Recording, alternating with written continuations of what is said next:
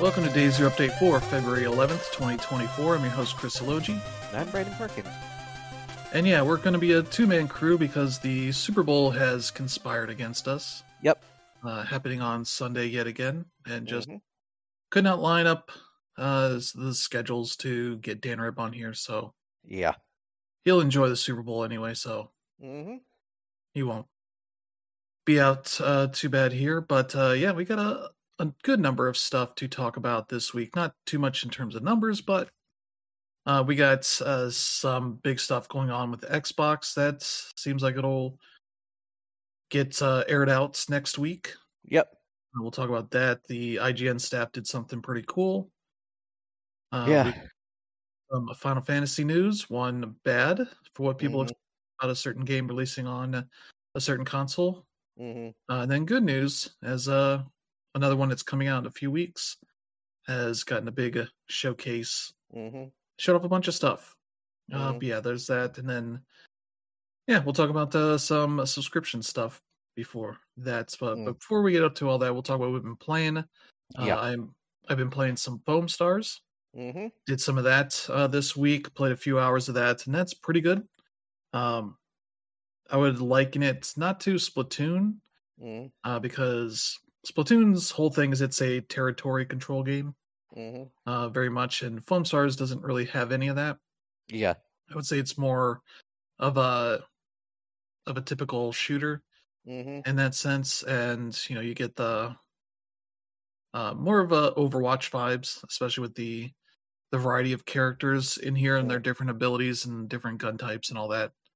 That kind of adds that kind of flavor to it. But I also think there's there's a bit of Rocket League to this, and that the the matches are pretty quick. Mm-hmm. Um, maybe spend five minutes or so at most in these matches, outside of maybe a couple of match types that I've seen Mm-hmm. um, the basic one that you get to uh, play early on is kind of just your basic kind of a team deathmatch game. Yeah. Though uh, it's 4v4. Both teams have essentially seven tickets, Mm-hmm. and you know, seven of your people get chilled, as they call it here, Mm. because this is a game set in a version of Las Vegas called Bath Vegas, where Mm. you know all these people are into raves and the the nightlife of Vegas, that kind of stuff. So Mhm. they call kills chills here. Yeah. Essentially, you cover them enough in foam, they kind of turn into a ball form. Yeah. You use for uh, your board, your foam Mhm. board, to uh, hit them and you know Mm. knock them out of the of the match for a few seconds. Uh, your teammate can hit you with their board, then you get knocked back into the match. Yeah. Uh, so that's pretty good. But yeah, the Mm-hmm. once you have seven people get knocked out, uh, it go, picks the the best player of the game and just shows you their health bar of sorts. Yep. And you are kind of trying to keep them alive uh, and take out the the other team's best player, their star player. Mm-hmm. And so whoever's star player goes down first, that team wins. Yeah. And usually that's pretty quick. And then at the end, it's picks uh, five stats. I think it's Mm. usually all the same stats, but it you know shows like who's the best player at these things, and Mm. you get a little bit of extra. Uh, I think XP with that, Mm-hmm.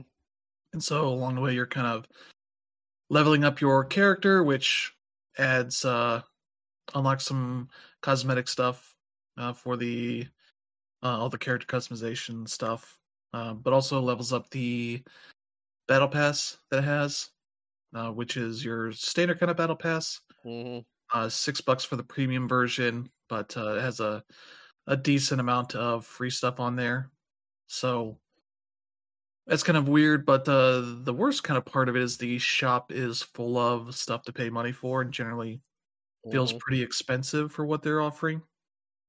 To which I'm like, this feels like a free to play game right now, but we know that once it's done being on PlayStation Plus, it's going to Mhm. be like 30 bucks, something like that. And I'm like, that's uh that's a bit much for all the monetization that's in here. Mhm. Obviously, they're trying to make this a modern game where all games get monetization, even if you're Mm. paying 70 bucks, uh 10 bucks, 40 bucks, or get it for free.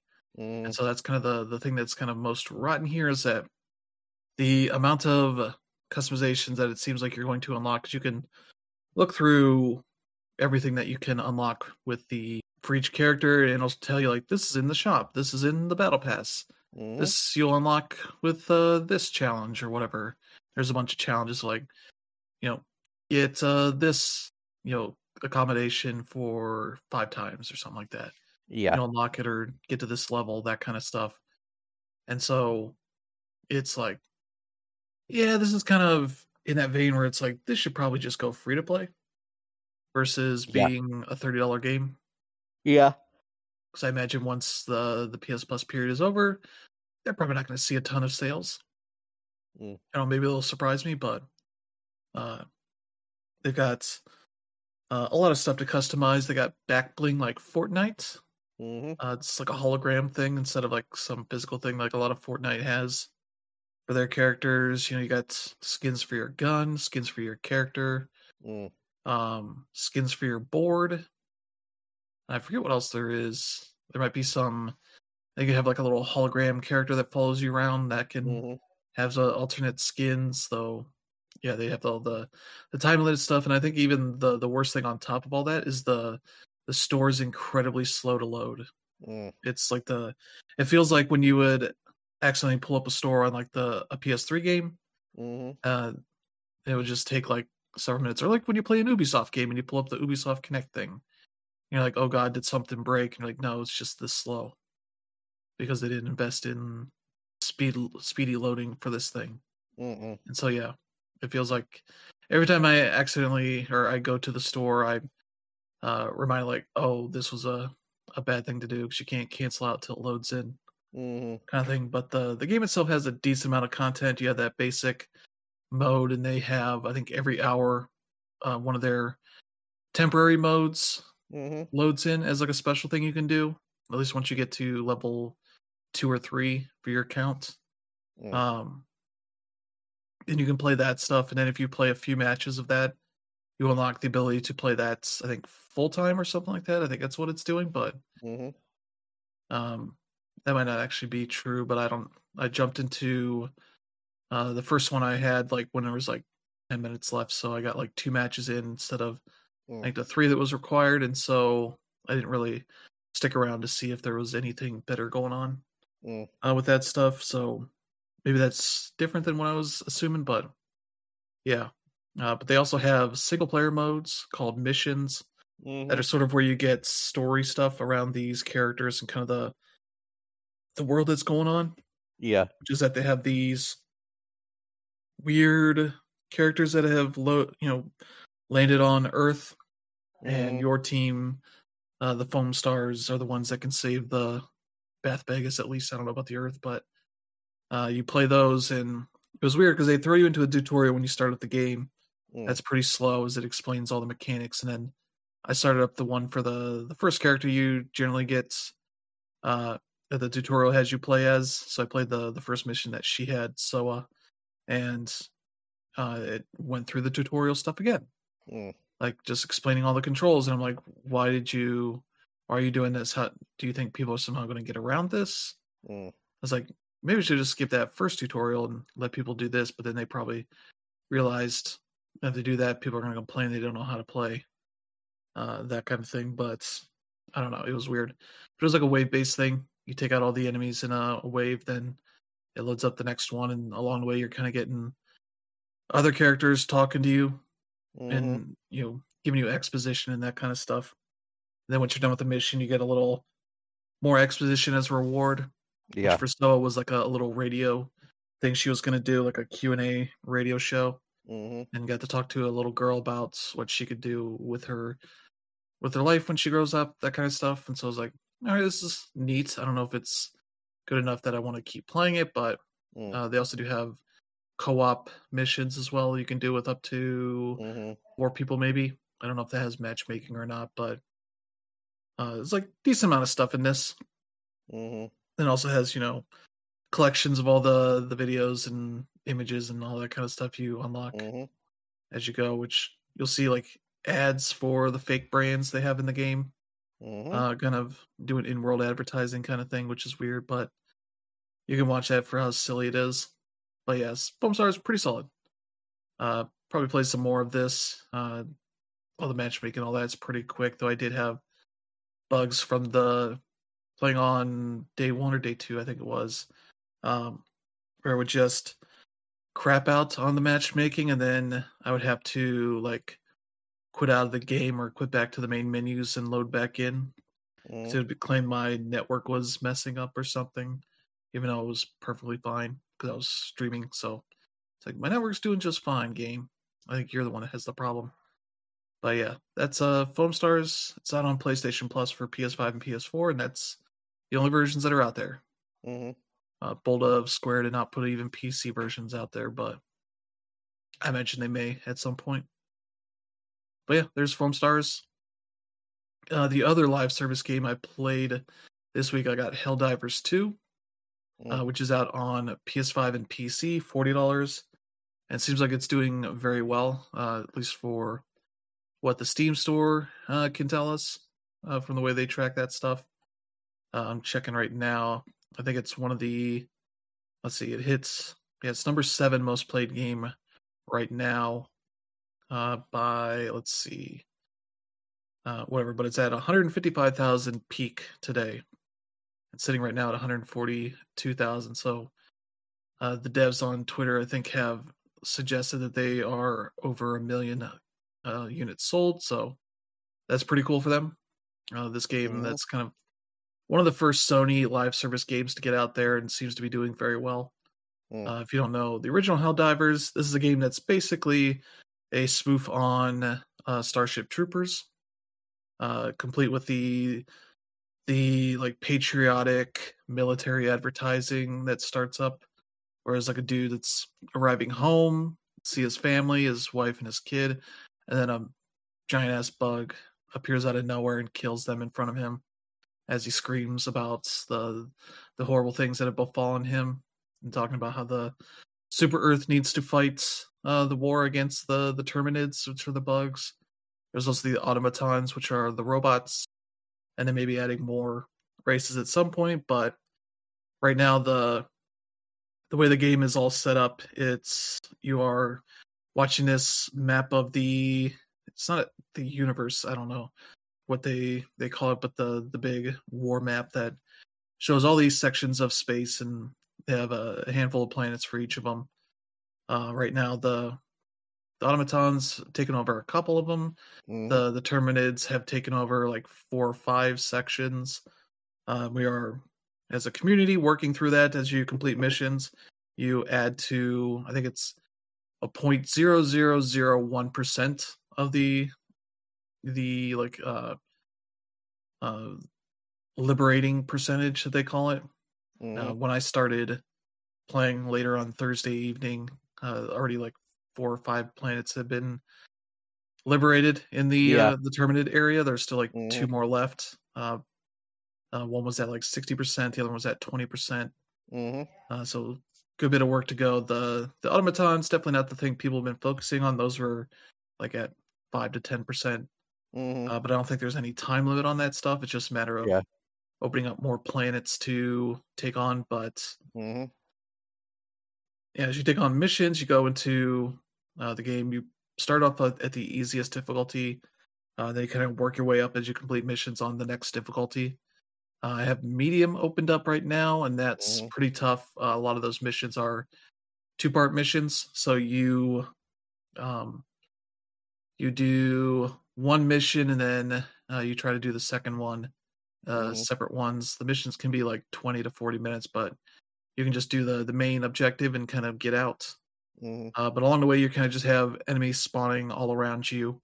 Uh, you can look at an overview, uh, overhead map that Mm. shows you like big red areas that are like these are where they're at right now. It's hot spots, but there'll be little bits here and there you'll see, and if you start trying to shoot them, they Mhm. may start spawning a lot more right there as you're doing stuff. So Mm. yeah, there's been a good variety of objectives I've seen. There's been ones where I have to go to these nests and shoot up all the eggs and can, you Mm. know destroy a bunch of them there.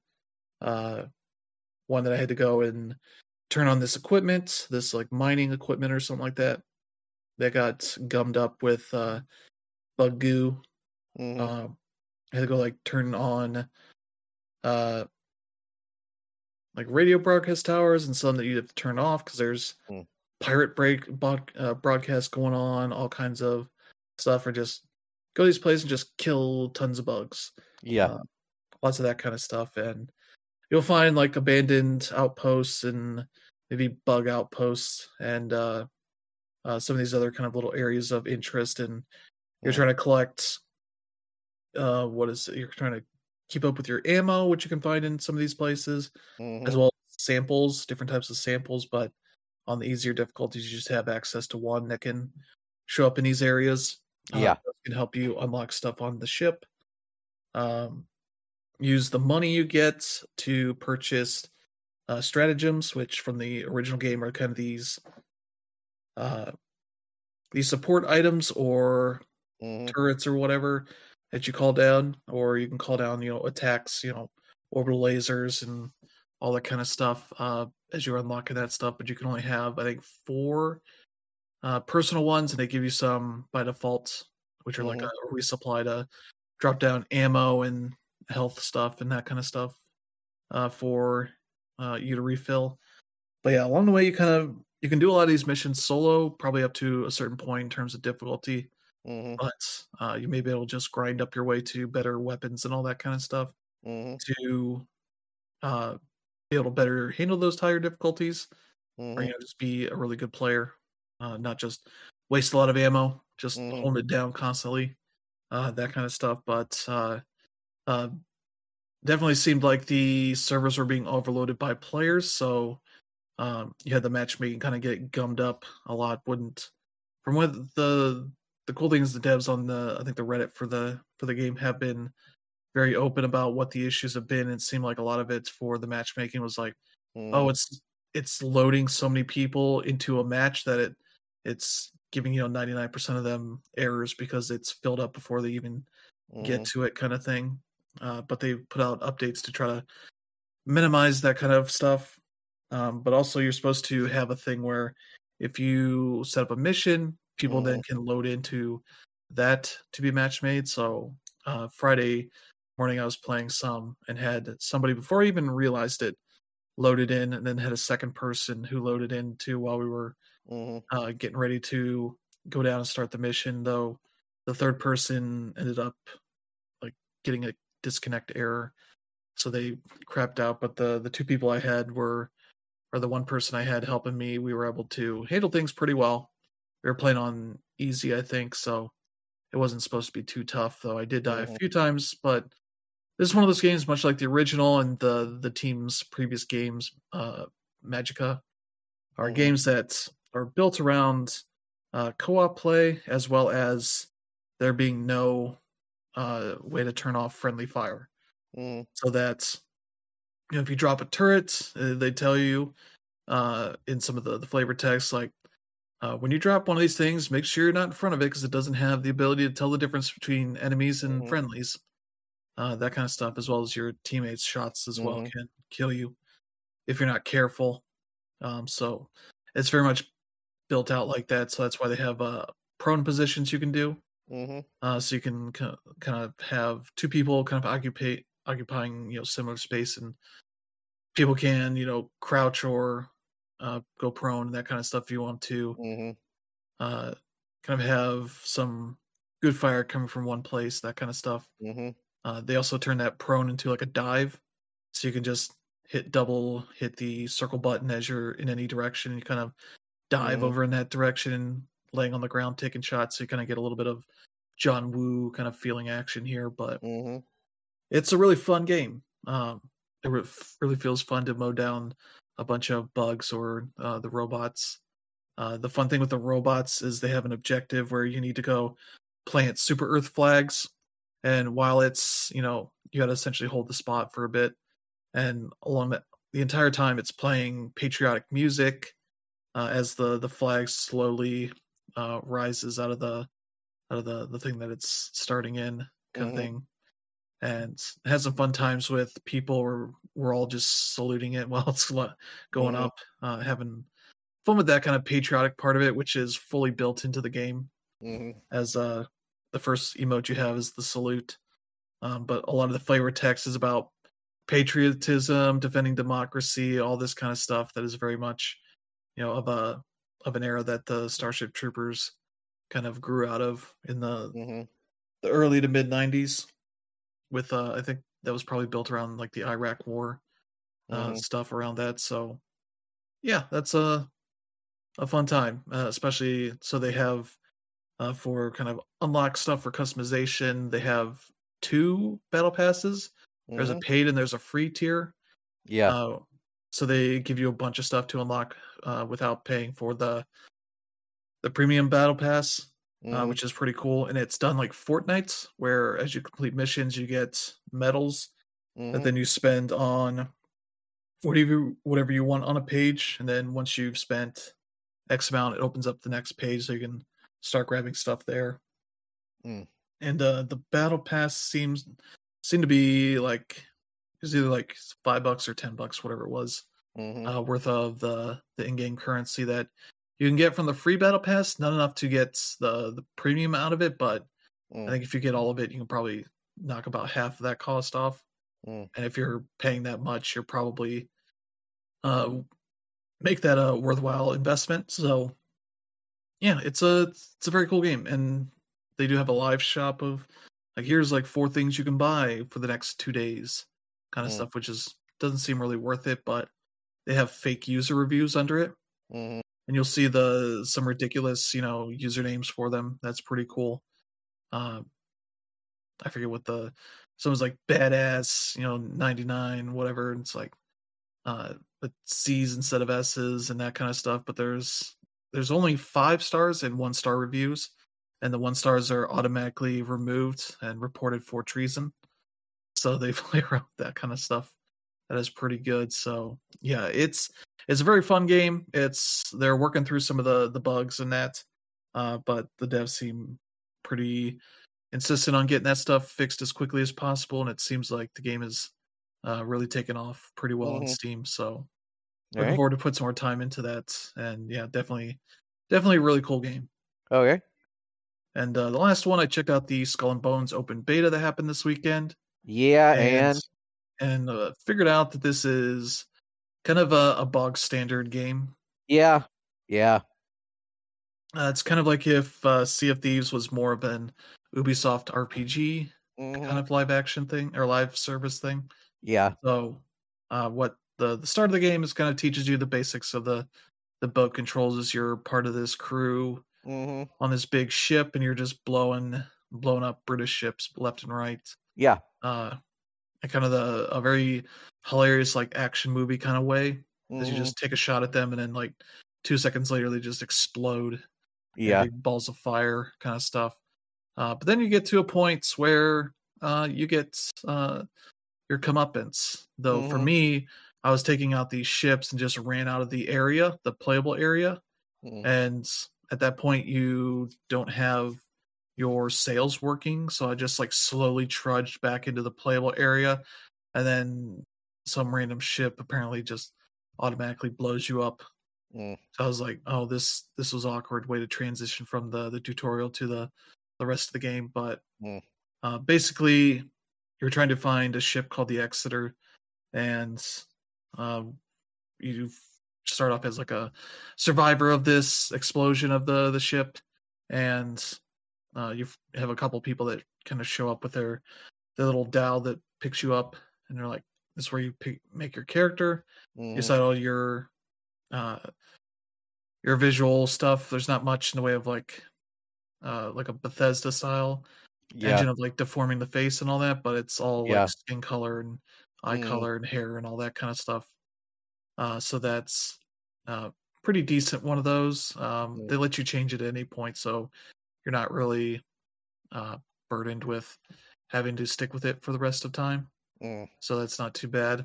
Um, they do have a bunch of shirt customizations and all that kind of stuff. Um, Mm. Once you get to like the uh, Saint Anne area, which is just a big shop town, Hmm. uh, where you can go and buy you know a bunch of equipment and all that kind of stuff to outfit your new ship uh, that you'll build uh, after you do some quick fetch quests, which hmm was funny because I started off the the game like in the the area you're on you're, on Mm. your dhow, you're kind of going around these waters and it's just like, oh, there's just a bunch of materials here to pick up. And I was like, okay, we'll just do that. And that was apparently enough to almost make everything I had Mm. early on, outside of like the one or two things that they didn't have available in that area. So, um, but yeah, you're kind of just going through these very basic fetch quest type stuff, Mm. and it's all kind of just boring and boilerplate stuff. Um, but yeah, the first like combat quest I got, it's like oh, I had to go kill these specific type of ships from this one faction. So they got a bunch of factions around. There's the one called the Sea People, uh, which I just kept thinking of like One Piece's like fishmen kind of thing, but I'm pretty sure they're actual people. But it took me a while to figure out like what because it didn't like show any markers on the the overworld map or anything for places to go to find these things. I did find a base for uh whatever the company they were calling it, but it was like French company kind of spelling. So I was like, oh, you got to go kill the French Mhm. pirates that are out here. The not pirates, but the the French government sponsored trading ships and all that. But I had to find their gatherer ships, which I looked in the area I was in. Was killing their bigger ships pretty easily, but uh, it took me a while just going around uh, finding the the place where this was. It eventually showed up on the map, uh, so that wasn't too bad. But I just kind of farted around for thirty minutes, kind of looking around at stuff. And yeah, it's it's this beta just kind of has a lot of that kind of stuff where it's rough around the edges. It doesn't do a great job explaining things Mhm. When it's like telling me like go kill two of these kind of ships and i was like okay where where do i find those? How do i know what to look for? And i eventually just figured it out. But that was like 30 minutes of being like i have no clue what i'm doing here. Uh, i can you know get around pretty easily. Uh you know shoot down ships that i'm finding but nothing like uh what you would typically expect like just put a thing on the map make it easy to find. It seemed like it was either hidden by like Mhm. fog of war type stuff or whatever. Um but yeah once i got to that i was like all right I, i've seen a decent bit of this game. It seems fine but it's not something i'm going to spend 70 bucks for this week. I'd rather get uh one or two other games instead uh instead of that. But that'd be like if that's ever on like playstation plus or game pass i'll check that out. But as for paying for it right now that's not going to happen uh, it just has a lot of weird stuff. Your ship has stamina because you can go into, uh, depending on the the type of ship, you might have different modes of speed. But then there's a speed on top of that that uh, it can only do for so long before like the ship potentially like falls apart or whatever. Uh, that's kind of the weird thing that they're doing. Um, but also depending on how much crap you picked up, uh, so Mm. they kind of encourage you to store stuff in the warehouse. Uh, your top speed, even with that extra sprinting kind of mechanic, uh, may not be as fast as possible, which ended up with me. The first time I found out about how much that limits the speed, uh, was me going out into the the the unsafe waters and being able to go like three knots, two knots, kind of thing, but just like slowly dragging my ship around uh, to go grab certain thing. Because another thing, the fun thing that happened is I was going to take a quest that had me make something, and I was like, well, I don't have enough money for this, so I sold some stuff and ended up finding out that was one of the materials I needed to make the thing. So I had to go back out and go get some more of the materials because there wasn't anybody that sold them in this town, at least at the at the point that I was in the story stuff. But yeah, the story stuff is basically you're one of the former captains of the the crew or something like that, and you're you know starting back at square one, and you've got to build yourself back up as a a fearsome pirate and all that. And so you're Mhm. essentially doing a lot of fetch quests and such for uh, merchants on this island Mm. before you build yourself up to take on bigger fish, I guess. And definitely you get to see some of them because they they highlight like trading ma- trading routes on the the map, so you can see like where bigger ships are going to start coming in, that kind of stuff. And yeah, you can kind of go and try and ransack some of these bases and all that kind of you know very basic like open world mechanic stuff. But yeah, everything else is like yeah, this seems fine. It's nothing revolutionary or anything. It just seems like hmm this is what the the game that they made when they you know had to get it out. So hmm but it does have a lot of you see other players and so you kind of work with them to take down bases or potentially just fire on them and be that kind of person in this Mhm. game but for the beta i didn't see anybody attacking other people just seemed like people working together to take down uh, these bases and that kind of stuff but mostly it kind of felt like an mmo where people are just going out doing their thing coming back uh, and getting into the, the safe waters that are sort of around the the base towns you're going to land in so hmm and they have like sunken ships and crash ships that you can go and launder for stuff, you know, all that kind of stuff. So hmm yeah, it's okay.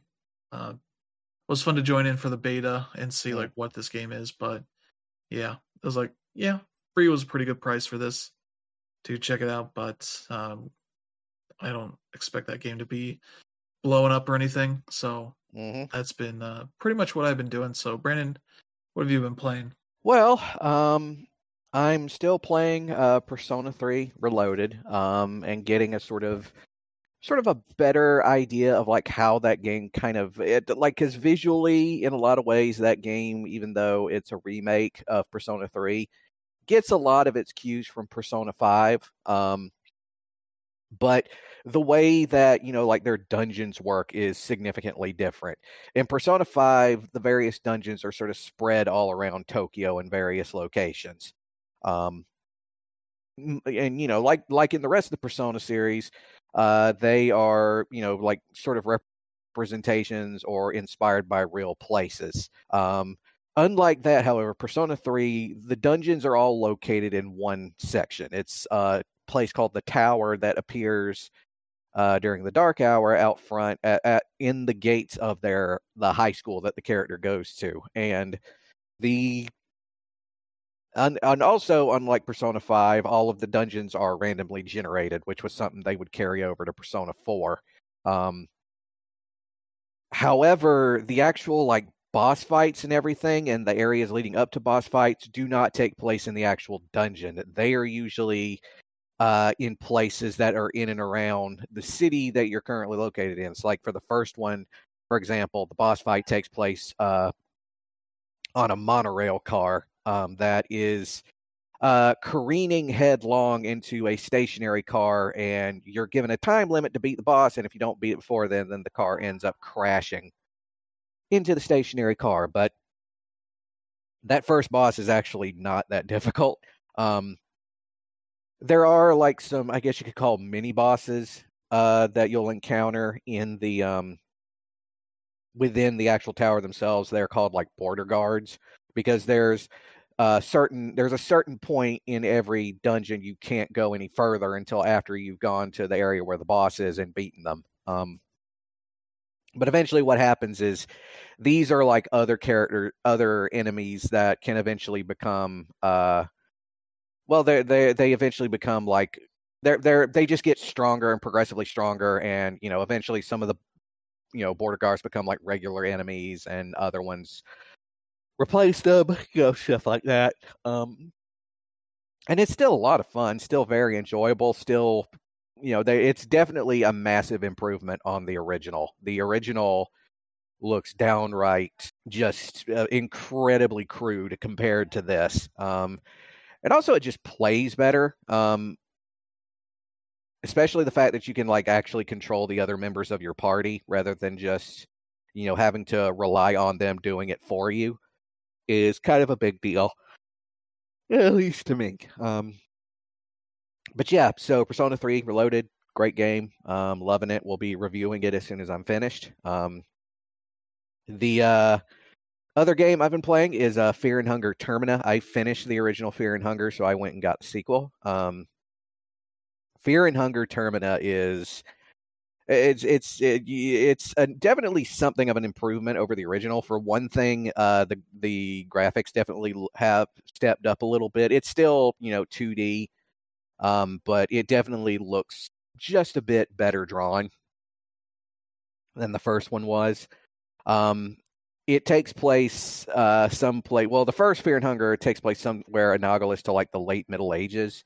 Uh, this one, uh, Fear and Hunger Termina, takes place somewhat analogous to 1941, um, where you have what's called the Bremen Empire basically expanding into all the parts that are analogous to Europe. Um, and yeah, the uh, the Bremenites are shown to be just complete assholes who are in it for expansionism's sake. Um, unlike who they're supposed to be analogous to, they don't really have an analogy other than growing the empire.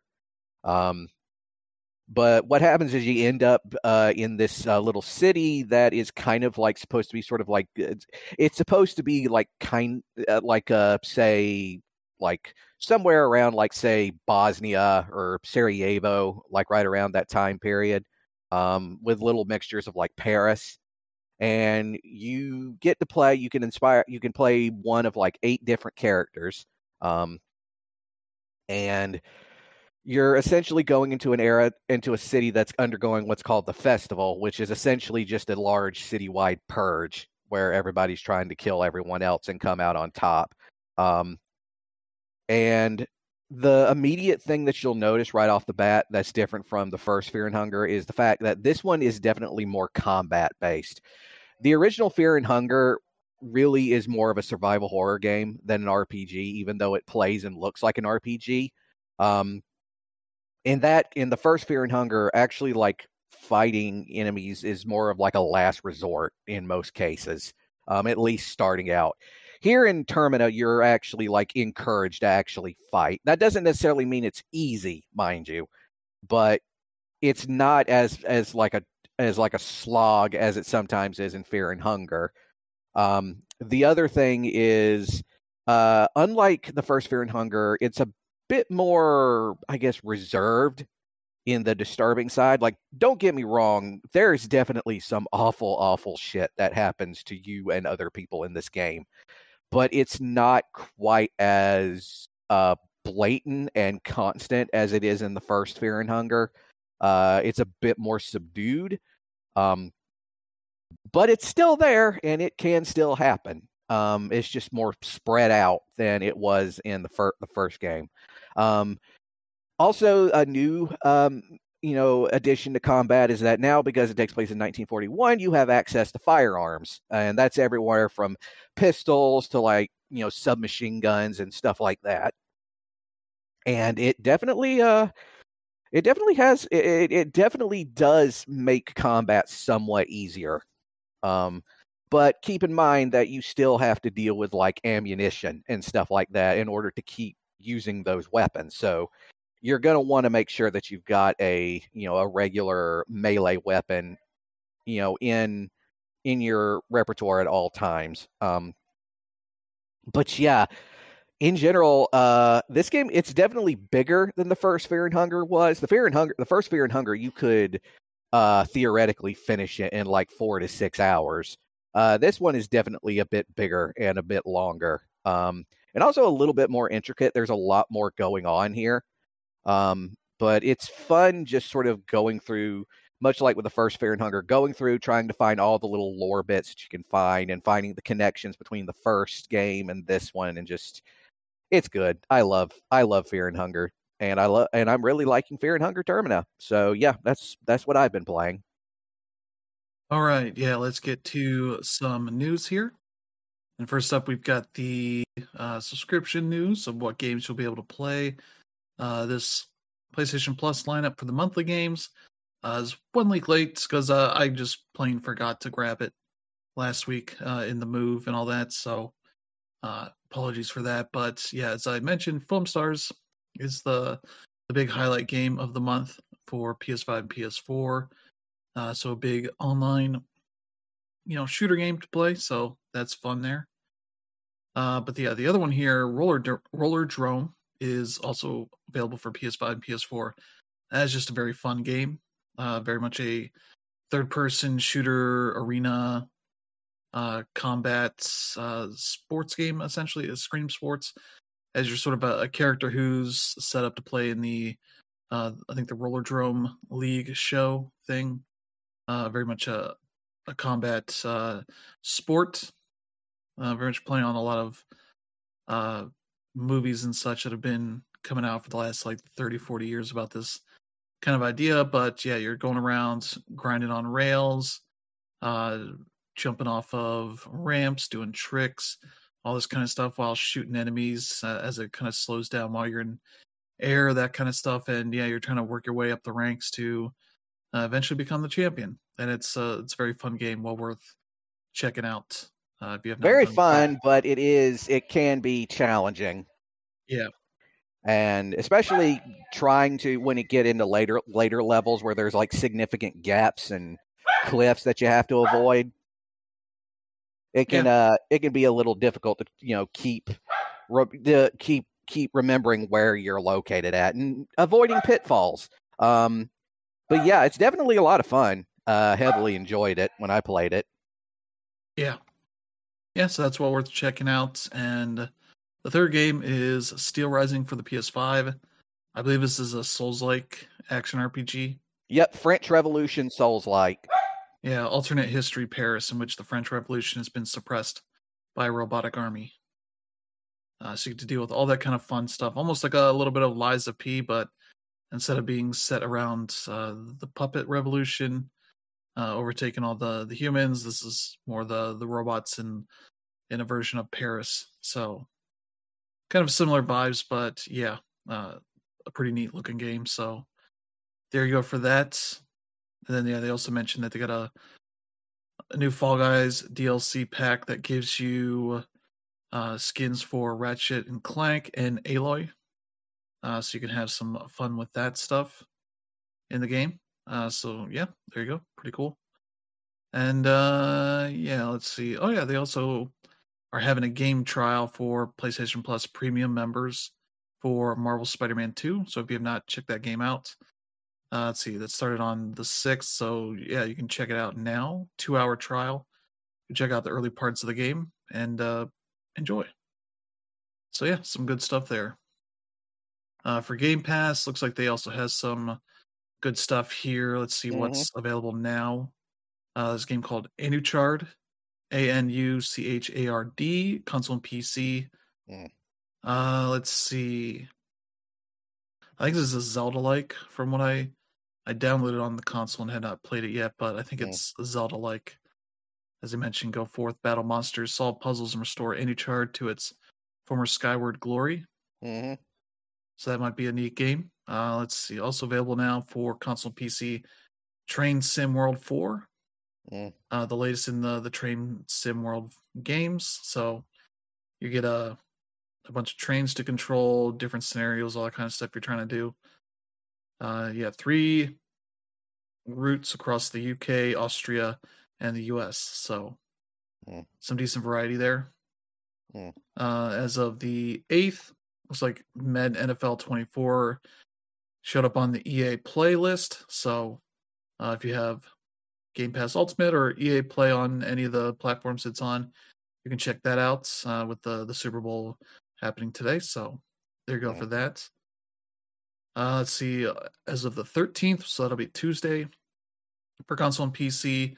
Uh, Game Pass follows up Resident Evil 2 with Resident Evil 3. hmm Uh, so you can check out that version of uh, Resident Evil, Evil 3 with Nemesis and all that. Uh, not supposed to be as good as Resident Evil 2. It's kind of shorter and all that, but that was also true of the original game, being kind of a, a shorter thing. But yeah, there you go. Neat thing there. Let's see, on the 14th, uh, for console and PC, Bloodstained Ritual of the Night. So that'll be returning after taking a break. Uh, that is the Castlevania Symphony of the Night style game from the original creator. Yep. Uh, at least of Symphony of the Night, not Castlevania. Uh, that guy went somewhere else, I think. Yeah. Uh, this is Igarashi's studio working on this. They still have not put out a sequel yet. Mm. Uh, I assume they're working on it, but it's kind of wild. That game's been out for like eight years now, something like that. I think it was like Mhm. 2015, 2016. But uh, yeah, there you go. Uh, on the 15th, I think it's Thursday. Yeah, Mhm. Thursday. Uh, a little to the left uh, for console and PC will be available. That is a very cozy puzzle game of sorts where you're playing um, where you're solving puzzles of like arranging real life things of sorts, like stacking Mhm. documents, sorting postcards, arranging, you know, your junk drawer, that kind of stuff. hmm Uh, and occasionally you'll have a cat so that comes out and just fucks with you. hmm And so sometimes you gotta watch out for that. So that's a, a really cool game, really cool kind of puzzle game. hmm Especially for a number of them, they have like alternate solutions. Uh, I know one that's like, here's the here's like little jars of you know some spice or something like that, but it has like three colors in it, and so you can arrange them in one pattern or multiple patterns, that kind of stuff, and get multiple solutions. So, uh, but that's one of those kind of cool puzzle games. Uh, let's see, we got two more. Uh, also, February 15th for console and PC, Plate Up. Uh, this is, yeah, I think a cooking restaurant tycoon kind of game. hmm You're managing your restaurants, but also doing some uh, overcooked style cooking stuff in there. Uh, managing that up, you can play solo or with up to uh, four players total. Uh, but you're also able to expand and decorate your restaurant uh, with all that kind of stuff. So, and it has a, a bit of roguelite elements to it. So, hmm That looks pretty neat. And then February 20th, Return to Grace, console and PC. hmm Uh, let's see. Okay, first person narrative adventure set in a 60s Mhm. retro sci fi world. Uh, story here a daring space archaeologist has just unearthed the ancient resting place of a long lost AI god known as Grace. So there hmm you go. That's a classic uh, trope there of people unearthing some uh, long lost god or whatever piece of tech that's going to ruin everything. hmm Uh, let's see, adventure with various fractured AI personalities. You can cover the great mystery why she was shut down all those years ago. So Yeah. that sounds neat. And that'll be the Tuesday after next. So Mm. there you go for that. And uh, that's it for the games. I'm seeing if there's anything else of note here. Nothing really, as far as I can see. So there you go. Some nice stuff to play there as well on Xbox. hmm Uh, but let's get to the rest of the news here. Uh, see, it's, yeah, the the big update for Spider-Man Two we talked Mhm. about a little bit ago got delayed past uh, the end of 2023, and they said it would be coming out uh, early 2024, and we finally have a date for that, March 7th, Mm. uh, which will include New Game Plus, as well as uh, a bunch of accessibility options and such. So uh, that's pretty good to see. hmm Uh, that'll finally be out in a few weeks here. So Yeah. Yeah, they haven't released the the full patch notes of everything, but I assume they'll have a PlayStation blog post with all those details. So probably maybe follow up on this if uh if there's more stuff there. But Mm. yeah, that'll be pretty cool. Yep. So yeah, more reason to come back to that game. hmm And then next up here, uh, this is a Game Pass game in the that's been announced to coming to uh, Xbox and Switch and PC. Botany Manor. Hmm Uh, we've been wondering when a date's going to happen for this, and it seems like it's finally going to hit April 9th. hmm Uh, and this is a pretty cool game. It's basically a big puzzle adventure game. Hmm uh, where you are visiting Botany Manor, hmm uh, the home to a retired botanist who has amassed a huge collection of rare and uh, hmm wild plants that require some research as you're trying to bring them back to life or whatever. Um, and you're sort of using the environment and clues around to figure out these puzzles and solve things. I remember playing the demo for this for the one of the Steam Next Fest in the past. hmm They had you finding ways to uh, get the right lighting to bring a plant, you know, get it to bloom, that kind of stuff. hmm Uh, it's a lot of fun little uh, environmental puzzles and such. So Yeah. it looks like that's going to be really, really neat. So that'll be a nice game for April. Oh yeah. Honestly, Game Pass is probably is definitely like the best place for these types of games. Yeah. Just you know these really chill sort of comfort games. Uh, and speaking of Game Pass, uh, Final Fantasy 14 is coming to Xbox pretty soon. It seems like they have a uh, what a they're doing an open beta test that is Mhm. happening here pretty soon. Uh, let's see, February 21st, uh, which basically what I've seen people that have played Final Fantasy 14 before on PC and PlayStation. Basically, like don't jump into that if you want to play the game for yourself because Yeah. uh, the way that their weird archaic back uh, back end for their account system treats that as like actually playing the game, so you can't check out the free trial hmm uh, for that game, which is just wild. That there's like a whole system that's been existing since Final Fantasy 11, hmm which is you know 20 years ago, Yeah. and they still haven't like overhauled this to make it simple uh, and Mhm. easy to understand. Instead, you have to you know rebuy the game for each platform you want to play it on. Uh, have a unique subscription for each platform, hmm uh, all that kind of stuff. Buy all the expansions for each platform. Uh, this free trial is one of the the coolest parts of it, but you know if you have a lap subscription, you can't play it, even if it includes content that you uh, don't have on your version of the game that you purchased.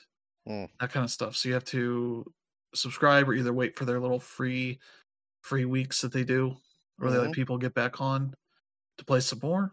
Um, but yeah, for this Xbox version, it's been they've been waiting on it for a while, Xbox people, because uh, Square has had issues with uh, the way you know Xbox Live requires things of uh, you know from the publishers to be a gold uh, member to play you know an MMO, even if it requires a subscription on top of that hmm kind of stuff. And uh, when they announced that it was finally coming to Xbox, people were like, "Oh, great! They must not be requiring anything." Especially when Gold was essentially being uh, Mm. taken down, turned into Game Pass Core. But as we've seen with all these announcements, there's a little asterisk that says, "Hey." Uh, Let's see. It reveals that while the free trial version of the game will not require a Game Pass subscription, the full Xbox Series X and S version will require an Xbox Game Pass Core or Ultimate plan to play. So you'll need that fee, which is either like ten bucks for the base core Mm. system uh, or Ultimate, uh, on top of the thirteen dollar monthly fee for the game, hmm which is like a lot of money. There is you're saying, you know, potentially paying twenty three bucks a month just to play Mm. Final Fantasy fourteen online. Uh, or if you're getting Ultimate, that's makes it an even thirty. Mm. And it's like that's uh I think it's uh, angered a lot of people having a thought that this was one of the core things that Square Enix was kind of trying to get a, a deal to get away from that, but it seems like it's not. So Hmm. feels like this is kind of thing that undermines the the appeal of that game for Xbox people to jump into. hmm And yeah, great job of Microsoft kind of finally getting a big game and then uh having to require this Mm. on top of that. So there you go, fun times. hmm As uh, Final Fantasy fans on Xbox, we're about to get a win, and Microsoft snatched that from them. Uh, but yeah, speaking of Final Fantasy, Final Fantasy Mhm. VII Rebirth is coming out here in a couple of weeks. hmm Uh, they had a big state of play showing off a bunch of stuff, and from uh, a lot of the comments I saw, people complaining about how spoiler this is, and as somebody who's only beaten really the first disc of the original game, Mm. and I'm currently playing through remake, uh, I didn't notice anything. It's like, oh, this ruins everything. It's just like a bunch of flashes of different environments and all that. It's like I don't get the context for anything here, but. Mhm. Uh, the showcase had a lot to it. Uh, they basically went into details on a lot of the side stuff that the game has. Um, It has a lot of side missions, much like the uh, the remake. Um, but those kind of Mm. divided those up into here's a chapter where you just go around and help people, kind of thing. And Final Fantasy VII uh, Rebirth is more of a big open world game hmm so they're talking about that uh, as a lot of things here. Yeah, the yeah big open world map connected seamlessly. Uh, se- several areas seamlessly joined together. Uh, you have chocobos you can use to get around to buggies and wheelies. Yeah. Um, and you can also control any of the companions, Mhm. uh, not just Cloud, which remake has that a little bit, where you get to control Aerith for a bit, or uh, the fun bits with uh, Barret who uh, just shoots everything up, Mhm. uh, including like those little breakable boxes that can get you more potions or whatever. Yeah. And that was fun just walking around this tunnel, just shooting all these boxes that are up on the wall, and he just knows to automatically aim up there. But it's like, this is a real dumb thing, but it's pretty good for what it is. But yeah, they'll have, I think Red 13 is able to run up walls, and uh, Tifa, I think, has a grappling hook and all that kind of stuff. So they have different ways they can get around, and um, they have plenty of points of interest. You have little towns that you can go into and do stuff. Um, yeah, a bunch of odd jobs you can do. They introduce sanctuaries, which uh, reveal knowledge of the game's summons. Sort of the new place where you get summons, I guess. Uh, where you have to conquer them with your team to be able to have them as a uh, a summon that you can pull in. Uh, let's see, yeah, they got a bunch of mini games. There's a revealing of like a a rhythm game of sorts that kind of looks like uh, Last of Us Part 2's guitar mini game, as it kind of show the the wheel of the the different notes and chords that you can play on that, uh, which is pretty wild uh, to see because it's like you did that in the first game and it kind of it kind of sucked because it kind of had you watching these uh, notes show up and then a little circle around them, but it was constantly swimming around the camera and all that. So they kind of just came out of nowhere as you're trying to keep up with that stuff. But yeah, they're talking about uh, all sorts of different mini games here, like the the rhythm games. Uh, you would go into the golden saucer, so there's a bunch of stuff there as well, uh, as well as having a big uh, card game here. So in Grand Final Fantasy tradition, since I think seven, seven or eight, I forget which, which one had the card game. The first one that had a card game. Eight definitely did. I forget if seven had something of a sorts, but yeah, they're definitely got a big uh, bunch of stuff there. They also talked about how there's like relationship stuff here, as far Yeah. as kind of in a Mass Effect way of Mhm. you talking to people and saying the right things to them. Their their opinion Yeah. of you gets better, and then uh, on certain side quests and story beats, they'll join you. They'll be Mhm. like insisting on joining you and that kind of stuff. Yeah. And they talked about, you know, potentially going on dates at the Golden Saucer. And uh, it's not just the ladies that Cloud can go on dates with at the Golden No. Saucer.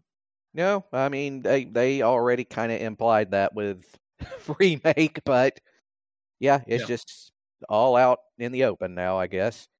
And I was like, oh, you can hang out with Barret Yeah. and do fun stuff there or uh, that kind of stuff. Uh, I think the Mhm. other thing they revealed is that like Vincent isn't a playable character here. Yeah. Uh, he's just a a story character mhm. of sorts. He'll hang around and help you out, but he's not going to be like a part of the team. Mhm. uh, which isn't a big deal. I assume he'll probably be a big part in the third game. I assume. Either that or they're going to do like what they did with Yuffie and have like a DLC to tack on later. Maybe as Yeah. like his gameplay introduction, Yeah. Because there's already a ton of people here, and it's like Mhm. I don't know how many people you need. Yeah. even though it does have a, you know, there's the tradition of the big cast uh, with Tifa, Barret, Cloud, A- uh, Aerith, and Cait Sith, and Red Thirteen, and Vince and Mhm. Cid. I think Cid's also not going to be a playable character Yeah. uh, this time, uh, but they'll figure it out. Mhm. especially because people are expecting the the big moment uh, to happen in this game, uh, where maybe you don't deal with the character anymore, Mhm. and it's like, which one's that going to be? And we'll see if they go for the the traditional uh moment or if they flip it on its side like everybody's expecting.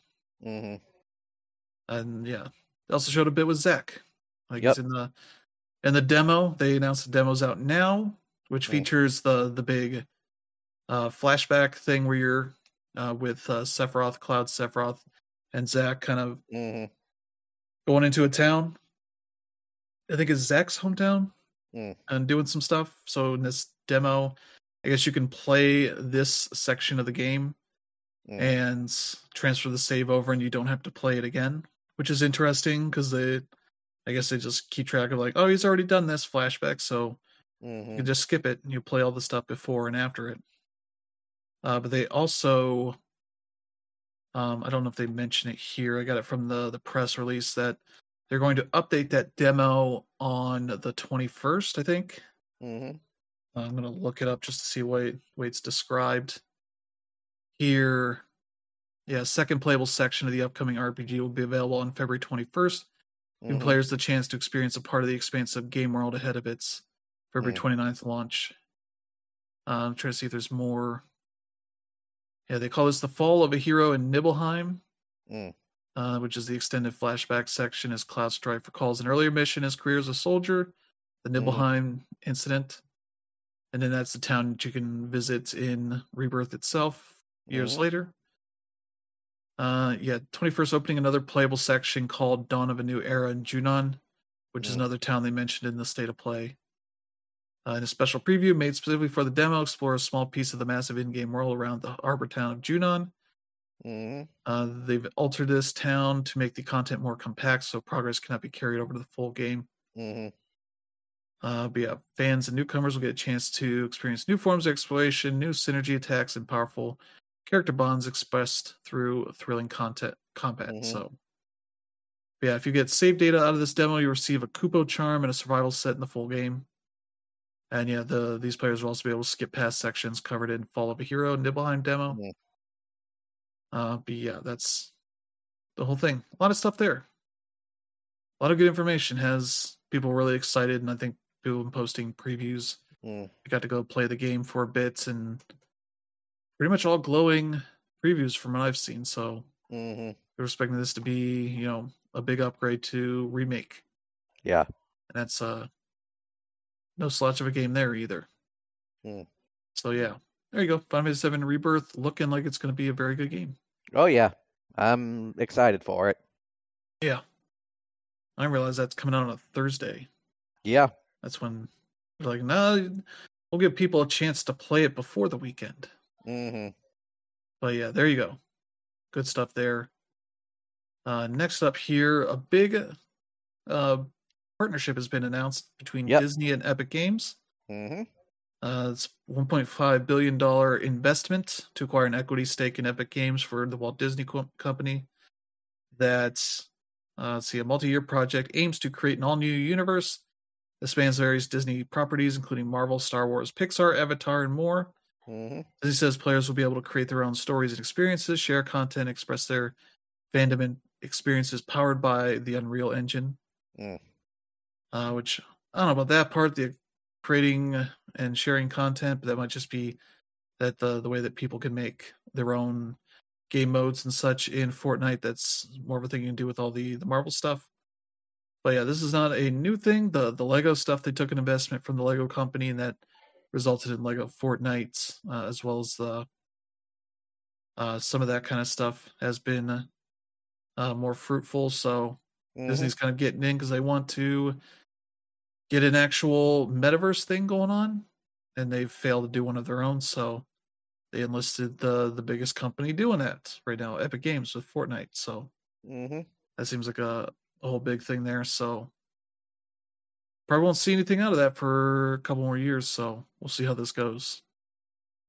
But yeah, there's a lot of uh, big companies investing in Epic uh, over the past few years with uh, yeah, Tencent, Sony, um, yeah, and more people investing into them with that kind of stuff. And yeah, they seem to keep making more and more money. I think the I forget who it was that put out these numbers, but suggesting that Fortnite was the most played game of last year on Xbox and PlayStation, uh, which is not a huge surprise. So, yeah, there you go. We'll get some more industry news here. The Kadokawa Corporation has announced that they have acquired Acquire. Uh, this is the same company that owns From Software and Spike Chunsoft. If you don't know Acquire, uh, they are a longtime developer that has made uh, a bunch of games. They were the ones that originally created Tenchu and Way of the Samurai series. Um, yeah, which I think Kadokawa Group. Uh, I forget if they own those IP or something like that. I don't know. Um, but yeah, there's a smaller developer, but one that has made a lot of interesting stuff. Tenchu, I think, was the game. What was the FromSoft game that they made that was similar to that? Um, Uh. the action game they made. Well. Uh. Uh. Was it the was it Sekiro? Yeah, Yeah, Sekiro. again that people are talking about like, oh, they're bringing Tenchu back and having From Software make it, kind of thing, and it's like, oh, maybe I don't know, uh, but definitely seemed influenced by it with uh, plenty of uh, From Software's own general mechanics being in, inserted into that. But uh, yeah, it's uh, another pretty quality developer under the the Kadokawa uh, group there. So yeah, there you go. Yeah. I guess they they're also the ones that made Octopath Traveler. I didn't realize that. hmm So yeah, that's weird. Yeah. Uh, let's see. Let's get to some good news here.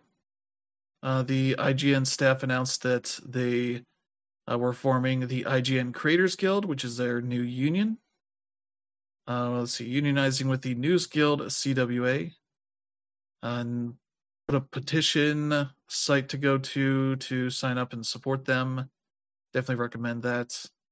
Uh, if you're a supporter of that, yeah, IGN's the the biggest game site out there. hmm So this is a big deal for them doing this Yeah. as they're trying to get uh, a more formalized um, contract with terms that helps Yeah. them get better pay and bonuses and all that stuff that can be real iffy in the Mhm. in the games media business, especially for one that's I think IGN's owned by Ziff Davis. hmm So their company is famously not tried to fuck over any games media hmm ever before. So uh, they're gonna have their their work cut out for them Yeah. uh, with that. So I think the vast majority of people uh, voted for this, and yeah, they are expecting Ziff Davis to voluntarily recognize the guild because over Mhm. eighty-seven percent of eligible members have signed union cards. So we'll see how that goes. But then hmm hopefully it goes well.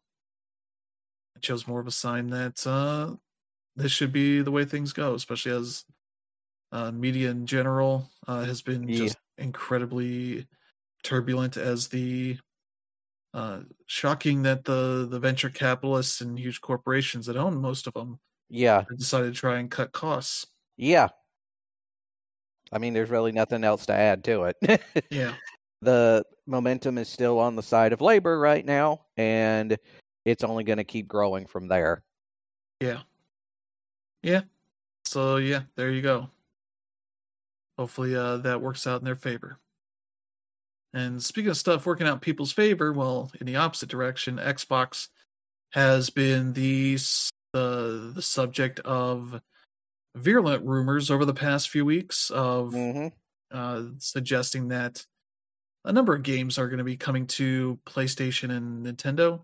Yeah. Um, I think started with rumors of Hi-Fi Rush, and then Sea of Thieves also showing up in those, and all the way up to Starfield and potentially the Indiana Jones game that just got announced, and maybe uh, what was it, the Blade game? The people like piecing things together, and it's like hmm they never really put like Xbox logos on that game as like Yeah. it's coming to Xbox, and people are like, oh, maybe that's also not going to be exclusive to Xbox and hmm all this, and then you get the the stupid Xbox fanboy community on Twitter Oh yeah. losing their minds hmm and sending constant tweets at Phil Spencer on there, telling him he's ruined everything. That almost almost in the vein of the the end of the the third Star Wars movie where hmm Obi Wan and Anakin are fighting, and Obi Wan's yelling at him, "You were the chosen one.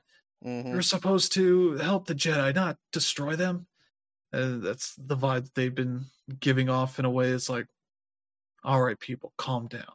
hmm This is what happens when you make your identity based around a brand, especially Yeah. one by one of the biggest companies in the world.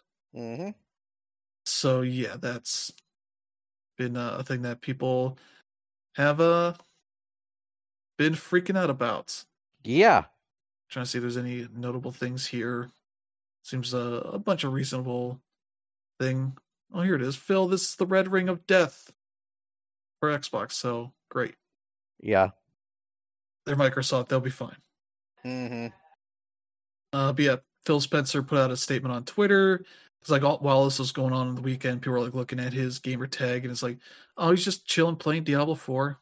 hmm uh, you know, bringing up fun ideas of him like being in a party with other people and hmm somebody showing him like, "Hey Phil, people found out about this plan we're doing, and they're freaking out about it."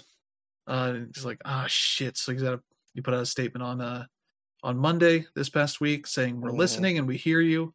We've been planning a business update event for next week where we look forward to sharing more details with you about our vision for the future of Xbox. Stay tuned. Yeah. Now, I don't think they've given a specific date for this business updates event, whatever. hmm Uh, yeah, that's the last tweet he's posted. So Hmm.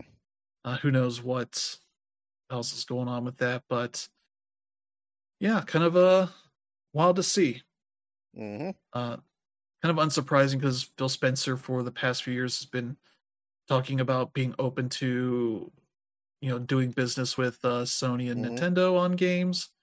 They've done some small stuff on that front hmm uh, for the most part. You know, getting a couple of indie games onto the Switch and uh, allowing stuff like the the Quake and Doom remasters to come out on PlayStation and Switch, that kind of stuff. But none of their bigger games Yeah. not even their their smaller games kind of just stuff that was already on playstation or uh switch um or like small stuff that they they don't find to be threatening to their their exclusives business. Hmm but it seems like that has changed somewhat recently uh whether it's uh, i've seen people suggesting that this is like some this might have been leaked by people that are pushing for uh them to stay exclusive showing like how the community reacts to this or hmm uh by parts of the the microsoft or xbox business are like hmm yo we're doing all this. We spent you know 70 billion dollars on activision blizzard. We should just go all in on putting more games on the other platforms and kind of i don't know what that does to the value of the xbox but hmm it's not really been great value because people haven't like hmm substantially shown up to buy an xbox series x or s over a playstation or anything hmm this generation. That's just been the the business side of it the the the lead that PlayStation has generally had for the last decade since the PS4 and Xbox One launched that that has not like shrunk or anything. Yeah. uh, for whatever even trying to get a, a cheaper box out there with a Series S hmm that hasn't like tipped things in their favor and as Phil has said like Starfield likely isn't to like change the course of hmm the console wars or anything and yep definitely didn't do it. Uh they're not in a place where like one game changes anything. Like maybe Mm. if they uh made all this stuff exclusive that might help but that's would be pretty shitty of them to spend all this money on these multi-platform hmm properties and franchises and say like well, we're not letting you people have any more of them. Unless you get an xbox and hmm Phil's at least been consistent saying that wasn't the plan, so we'll have to see what this whole thing is. hmm As we've had plenty of people waxing philosophically about hmm Xbox is getting out of the hardware business because if they're not doing exclusives, then what's the point of any of this? And it's like, well, what if their plan is like what Sony's been doing with PC and like hmm releasing those games on other platforms a year or two later, Mm. like having their uh, technical exclusivity, but then also letting other people have it once they've kind of extracted all the the Mhm. sales that they can. And so yeah, it just kind of leads to this weird place that they're in. Mhm. We'll have to see when this event happens and sort of what the the announcements are. But yeah, where do you see this going, Brandon? Uh, I am uh, to be kind of honest. I kind of saw this coming because uh, the thing is, with a lot of these games, you know, it, I'm going to be completely honest. I think the the era of the exclusive has more or less started to fade over time because at this point, but considering how the whole industry has become increasingly more and more monopolized and consolidated around like three or four key companies, um, they're at a point now where they could very comfortably just trade franchises if they wanted to and not take a financial hit. So, yeah, uh, this was sort of something I kind of saw coming. Yeah.